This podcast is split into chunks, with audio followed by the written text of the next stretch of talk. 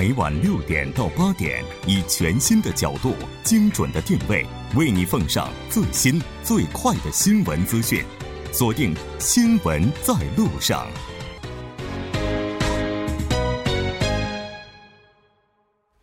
好的，欢迎回来，了解最新热点焦点，锁定调频 一零点三 新闻在路上。那广告过后马上回来。好的，欢迎回来，接下来马上为您带来我们今天新闻放大镜的第二部分，依然是和时事评论家徐明季老师以及来自首尔科学综合研究生院工商管理专业 M B A 主任教授黄飞一起来讨论咱们今天的话题，也就是光州行行就业岗位。嗯，那刚才呢咱们其实还还有没有提到的一点啊，就是说可能对于现代汽车而言、嗯、他们也有一个总体上的布局，就光州是我们我们现在说这个事情还在整理一下的话，就是说、嗯、呃现代车车想在光州然后建一个新的工厂，是一个小型的这个汽车的生产线，然后呢它年年产当然当然第一步是不到七万哈，之之后怎么扩大那就不不说了，但是现在反对的声音哈，首先是来自于现代公司，它的公司现在反对的声音就是啊、呃，你光州政府和这个呃工会就劳动者的这一方，然后去谈这个薪资啊、呃、五年不这个不不涨工资这件事情，你要你要这个去除这个条款，你没有跟我说，所以现在现代公司比较这个就觉得说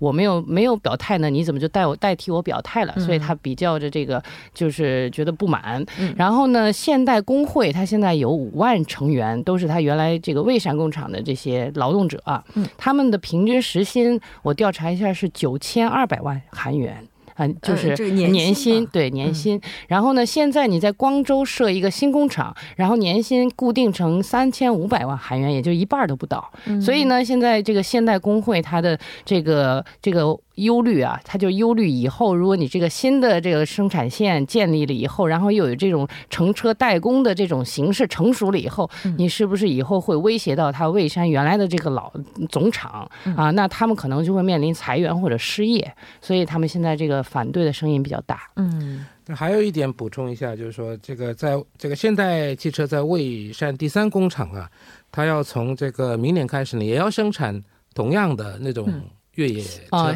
那种轻型小型的越野车，那么这样的话呢，其实这个新新厂盖了以后呢，那么大概从后年开始，如果投产的话，那么重复了嘛。嗯，对。那么现在呢，其实这种小型越野车的市场呢，也已经差不多饱和了，在萎缩啊、嗯。那么在这种情况下呢，你这个如果一样的、同样的，你汽车在两个地方生产，那么可能。那, 那么就会想了，那么哪边哪边我们的这个成本比较高啊？那么想想还是这个蔚山那边高嘛、嗯。那这样的话呢，那蔚山就会被结构调整。那么这样的话呢，那都往这边来的话，那么薪资就会平均的就会往下走，嗯、对对吗？所以这个这个呢，也是这个工会他们所这个忧虑的一点。对，而且对于公司这边来讲哈，如果在五年之内能够冻结薪资的话，对他们来讲应该是非常大的一个优势了。是的，但目前哈，就这块的条款是被去掉了。但当然这被去掉了，公司方不满意，但是对于这个工会这边来讲应该是会欢迎的，对吧？但如果要是这个不去掉，就按照这个五年冻结薪资，如果未来双方要是能够达成一致，比如说三年冻结或者两年冻结等等、嗯、都是有可能的、嗯、是是有可能的、嗯、对。那像韩国这个最低时薪，这个它不是法定的吗？就是如果按照这个协议内容的话，和法律相冲突的话，它本身还有意义吗？就我查了一下最低时薪包含的哈，当然你所有它是它是所有的劳动者都适用了，嗯，但是你比如说我们现在就是之前也讨论过最低时薪的问题，但是最低时薪是一个小时才差不多明年才八千多韩币嘛，但是这个现代工厂的这个年薪你可以看到，它就算在光州开的这个年薪也是要三千五百万韩币啊，也就是远远要超过这个最低时薪的标准啊。嗯，然后呢，因为它雇佣的这些劳动力应该也是属于技术型的这种员工嘛，嗯、呃，因为汽车生产现在基本上都全自动化、半自动化了，所以呢，基本上这些人呢还是属于这个在整个的这个劳动者的这个呃这个怎么说时薪呢，或者是这个月薪的标准还是比较高的啊、呃，尤其是刚才说到这个蔚山的工厂的平均年薪是九千二百万，那简直是高到就是呃它是大企业嘛，所以大家都愿意去这些大企业哈，所以最低时薪尽管政府是。这个每年都会涨，但是呢它其实保证的是这种就是真的是最低的这种生活的这个基础的啊，就是也就是说应该应该有大部分的这种中小企业或者是个体户，他们其实雇佣劳动力的时候没有按照这个来这个最底线来来坚守，所以呢这个政府要保证这个最最底层的这个收收入哈。这里稍微补充一下的话是这样的，那现在不是说年薪是三千六百万嘛，嗯，对吧？那么一个月就差不多三百万，嗯，那么在这里呢，它的底薪呢大概是从两百万开始，对，嗯，那其他呢是有什么津贴也好，有什么呀福利金也好，怎么样也好，嗯，是这样来的。那么现在这个劳劳方的意思是这样，你如果底薪从两百万开始的话，嗯，那么好，那么这个今年明年还可以，如果到了这个三年以后四年，如果这个最低时薪一直在涨，涨到真的涨到一万块钱的话，其实这样算的话不够了，还不够了，嗯，啊，有这个意思。还但是呢，现代汽车方面他们的立场是这样的，像丰田汽车，日本的丰田汽车，它这个整个这个就是在销售里面呢，这个工资的比率是百分之七点八。像德国的大众呢是九点五。问题是现代汽车呢是占百分之啊十二到十五之间，就是工资费用太高，所以现代汽车呢就想怎么样能降低他们的这个工、嗯、工资的比例，嗯啊，所以说呢怎么想出来的就是所谓的这个光州行的了。这这可能也是意在去分散一下目前韩国过于强大的工会力量哈。但其实这个对于光州市民来讲哈，那应该说这是一个好的消息，因为毕竟在当地他们又有了新的就业选择，那这也是为当地创造了非常多的就业岗位哈。这个好像光州目前这个就业形势并不是特别乐观。就是我最近这个有一份报道说啊，有光州啊，这个今年它的这个所谓的这个雇佣率呢，这快逼近百分之六十了，嗯，已经很高兴了，百分之六十就这么高兴，对，以后呢，当然要加紧，要突破，怎么样？就是说，尤其是这年轻人的这失业率呢，光州地区也是相当高的。那么在这种情况下呢，呃，如果能创造这一万两千多个工作岗位，说不定再加上其他的连带型的一些效应的话，说不定啊、呃、更多了，对吗？那么问题是什么呢？就是说。你现在是这个工作岗位，问题是你现在为了这个，如果说真的是这个项目真的取消了，其实现在啊，其他周边一些其他城市啊，也都在竞争啊、呃，跟现代联系、嗯，说你那边不行的话，你到我这边来吧。对、嗯，啊，那么其实你到哪边来都一样，因为为什么？是你这个民主劳劳工总会总会也会参与在里面、嗯，这样的话呢，这个谈的还这边不行，那那边也不行，所以说要么就是一直在光州推下去。啊，不然的话，你要跟别的地方弄的话，那又又重新开始又，又又又出来这种风波在里面。所以说这个问题啊，现在要看了，就是双方呢，还是说一句话，就是互相退让一步，只能这样说了，嗯，没有别的了。是的，那像这种就业方式真的能够解决目前出现的这些问题吗？就是说高人力成本、低效率。我觉得这个其实会给他们压力、呃。这次就跟刚才开篇时候说的这个，嗯、就是德国的这个例子哈、嗯，就是在整个产业陷入了一个需要这个结构调整的时候哈，然后人力的这个劳动力成本已经非常高的时候，那那作为一个企业来讲的话，它理性肯定是就是两种选择，一个就是加快减少这个人力的这个成本的投入哈，那它肯定是会去协商一个更便宜的地方。你就像韩国企业大部分都都都。逃离韩国了，基本上都是在东南亚或者其他的地方去开开展制造业，呃，去雇佣更便宜的劳动力。那么你作为这个呃文在寅政府，他现在也是希望这些制造业重回韩国嘛。然后像是这个汽车行业的话，能带来几万，甚至就是能影响一个地方的整个的这个财政收支的那这种大型的产业哈。所以这个肯定是一个非常重要的。所以就像刚才徐教授提的，不仅是光州。其他地方都是 welcome， 绝对是欢迎这个现代公司去开设这个生产线或者开设场地的。但是这个跟德国的那个不太一样的，就是人家那个原来是有这个生产线可以再利用，然后呢把自己的这个投资成本减少到最少，然后呢双方呢其实都是有利可图。但是现在呢，就是作为一个这个现代来讲的话，他在自己的蔚山还有一摊子烂烂摊子要解决，然后呢现在这个整个效益也不好，比去年同期下。下降了 百分之七十六 哈，那就就是岌岌可危，不知道明年的日子要怎么过。所以呢，在这种情况下再去开展新事业的这种投资，确实不确定性很大啊。光州政府也是要担当一定的这个风险，所以现在这个事情可能会呃，就像原来说的，好的时候是今年年底就出了结果，但是现在发现可能会延迟到明年才可能、呃、有这个结论吧。在德国这个模式直接就是 copy 到韩国的话不太现实，因为在蔚山不服 对, 对这个工厂这边在增加新人，然后去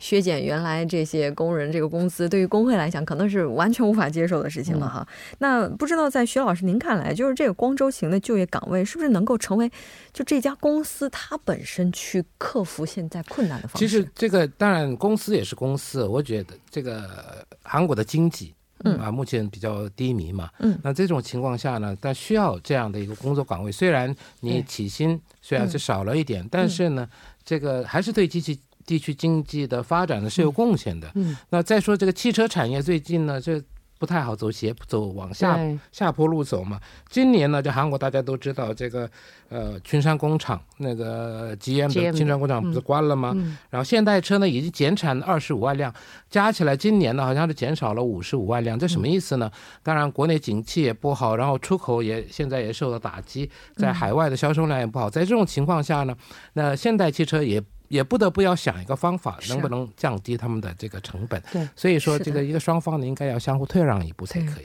这个双方呃，应该说三方或者说 N 方各退一步是我们所希望看到的，但就怕这个时间被一拖再拖哈。非常感谢两位嘉宾，我们下期再见。好、哦，再见，大家晚安。接下来关注一下这一时段的路况、交通以及天气信息。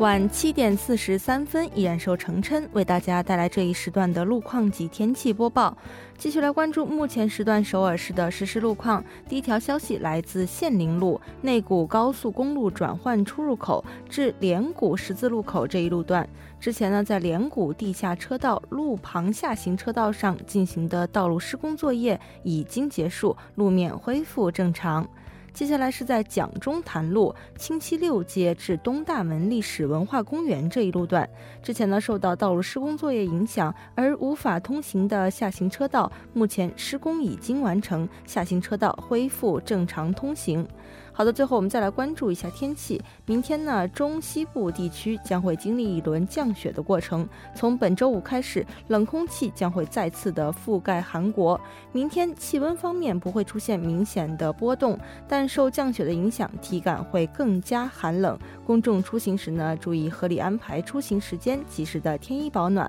好的，来关注城市天气预报。首尔小雪转阴，零下四度到三度。好的，以上就是今天这一时段的天气与路况信息，我们明天见。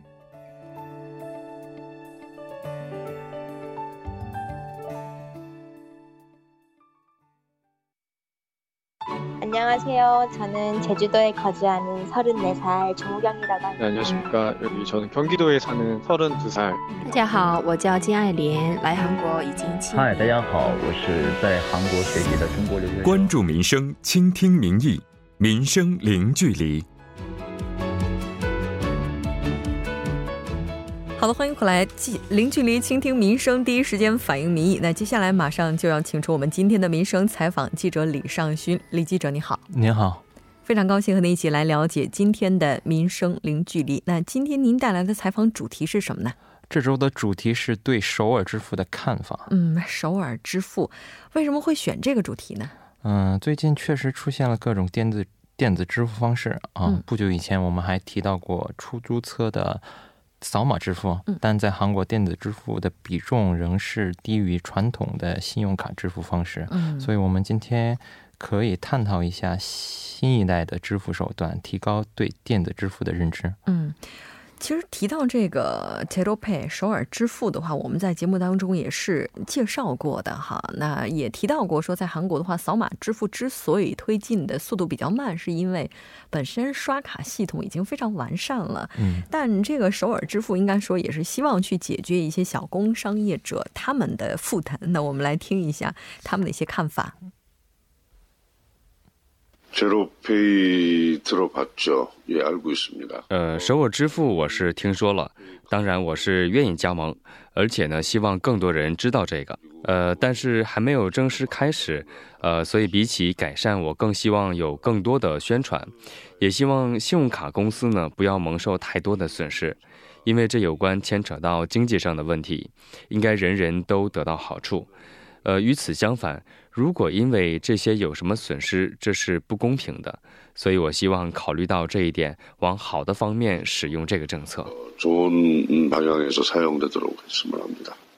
네, 저는 서울에서 고깃집을 운영하고 있는 임정현입니다. 我是在首尔经营烤肉店的林庭贤，是我听说过。我是做生意的，当然想要加入了，没有手续费嘛。 我们这些小商人就是希望没有什么手续费，安然无恙的，那些钱不用到信用卡公司，到我们存折里最好。 직접 저희한테 들어오는 걸 원하고 있습니다. 这个这两位应该说是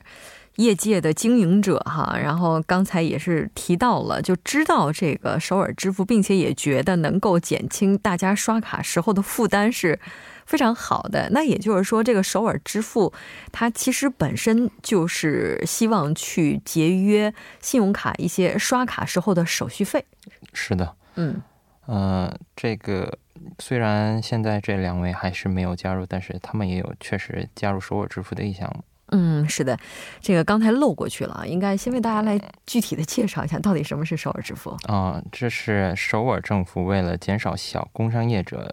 的信用卡手续费的负担而推行的新的电子支付方式，是扫二维码的方式，轻轻一扫二维码就能从用户的账户直接转账到商 商家的账户，也就是没有手续费。 就是跟中国很多扫码支付非常像，它可能是一种现金支付方式，就是说它是不能提前支付的。是，嗯，应该说现在首尔市的话在推广方面也是下大力气哈。那效果怎么样呢？啊， 对那个推推广效果目前来说是远远不够的。现在六十六万小工商业者中，只有一万四千个小工商业者才加入了首尔支付，而且这里还包括口头上要加入的小工商业者，所以实际上还是更低的，这是远远低于首尔政府初期加入目标十三万。 这我觉得可能大家也是心存疑虑吧，有一些不太信任或者说不太确信未来消费者会有多高的对首尔支付的使用频度吧。那其实首尔市的话有 六十六万的小工商业者，只有一万多的话应该说是 远远低于刚才提到的 十三万这样一个预期哈。是的。那大家这个都这个想法是怎么样的呢？ 呃，目前呃，他们的想法就是为什么会这样？因为这个现在他们愿意加入首尔支付是，嗯，呃，目前市场现在已经有很多卡卡支付这样的电子支付，就是说市场上已经基本上是有一个比较饱和的状态，像信用卡的支付呀。 再包括其他的一些 S N S 和其他信用卡公司推出的这些支付方式已经开始占据一定的席位。对，而且他们也是免费的，手续费也是免费的啊。所以他们没有必要重新加入一个新的支付方式，而且如果加入卡卡支付等，就是这些电子支付的话，还提供二维码小贴纸啊，还是小价子呀，这这种东西。但是首尔支付的话没有这种 提供什么免费的优惠啊，或者是这些东西是没有的。而且这个宣传也是不太够，呃他们呃政府宣传的时候这个宣宣传单或者是条款的字非常多非常多，所以商家觉得这是黑白纸黑字，根本就不愿意去读，而且签签字的话需要签二十次以上，就是中间就不签了，就不加入了。是这样。就是整个程序还是比较复杂，嗯，而且再加上现有的市场已经被就是占据了有很多，我觉得可能最大的还是不太信任吧哈。那这种情况其实对于消费者来讲，应该说不会有太大的一个变化的感觉。那咱们也来看一下消费者、市民朋友对于首尔支付的认认识以及对它的一些看法。啊、呃，你好，我是来自呃山东烟台的邢晨璇。呃，我没有听说过首尔支付。嗯，会使用支付手段吗？嗯，应该会吧。如果推行了首尔支付的话，我觉得应该会，因为它会使我们的支付方更方便一些，更快捷一些。哎，你好，我是住在首尔明东的韩国人崔永我，今年三十三岁。哦，我。听说过这个首尔支付，我坐地铁的时候会经常看到这个广告。如果有机会的话，我想应该会用吧。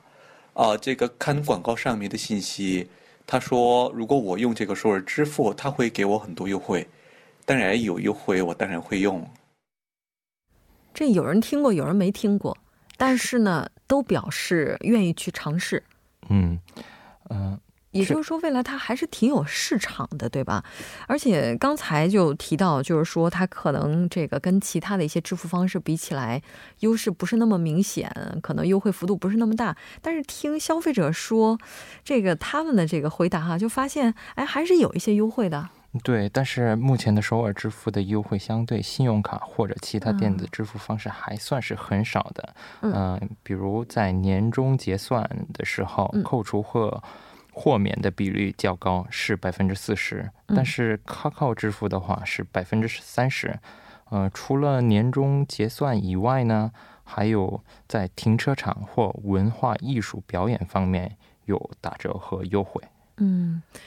也就是说年终结算的优惠幅度不够，还是不够大，然后其他的一些优惠的话可能是在一些文化休闲这方面。嗯，那现在我们看到说有一些媒体哈是就就说，哎，还没有正式推出呢，但就已经出现了时效性的争议。嗯，确实有时效性的争议，因为没有明确的方法让使用信用卡的大众转用首尔支付。嗯、呃，虽然政府说是为了小工商业者，但是考虑到即将推行的那个信用卡储蓄款手续费下调的政策政策，呃，真正获得利益的人很少，所以引起了不小时效性的争议。嗯，是的，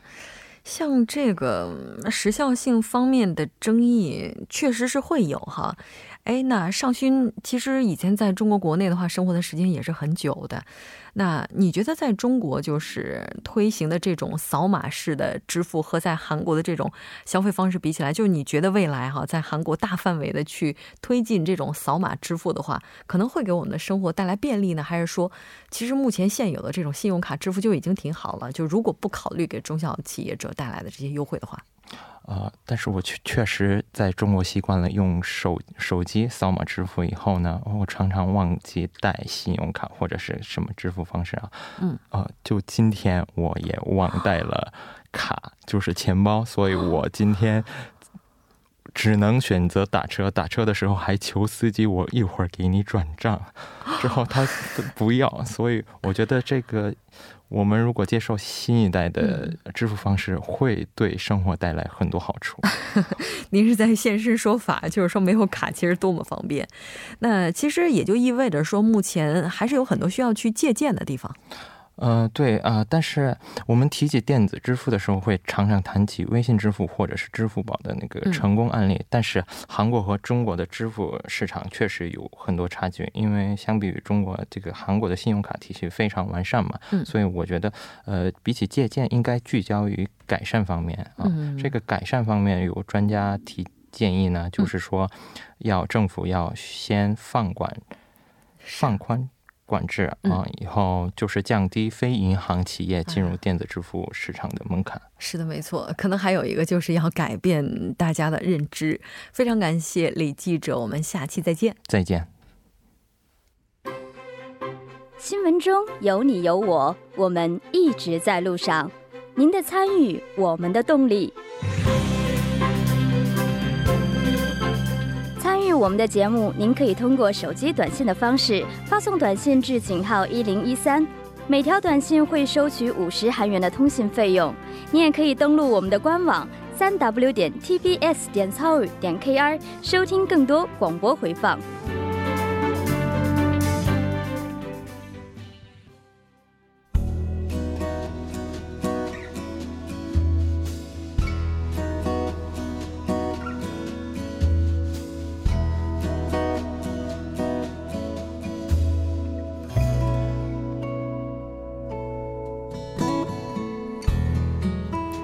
那到这里我们两个小时的节目马上就要接近尾声了。今天是 十二月十二号， 可能对于很多朋友来讲还没有从双十一的热情当中缓过神来哈。那今天是又一个购物狂欢节， 那虽然消费会给我们带来很多的快乐，但还是希望大家能够擦亮双眼，合理消费。节目就是这些了。制作人范秀敏，作家金勇音乐，感谢您的收听，我们明晚同一时间依然陪您在路上。我是木真。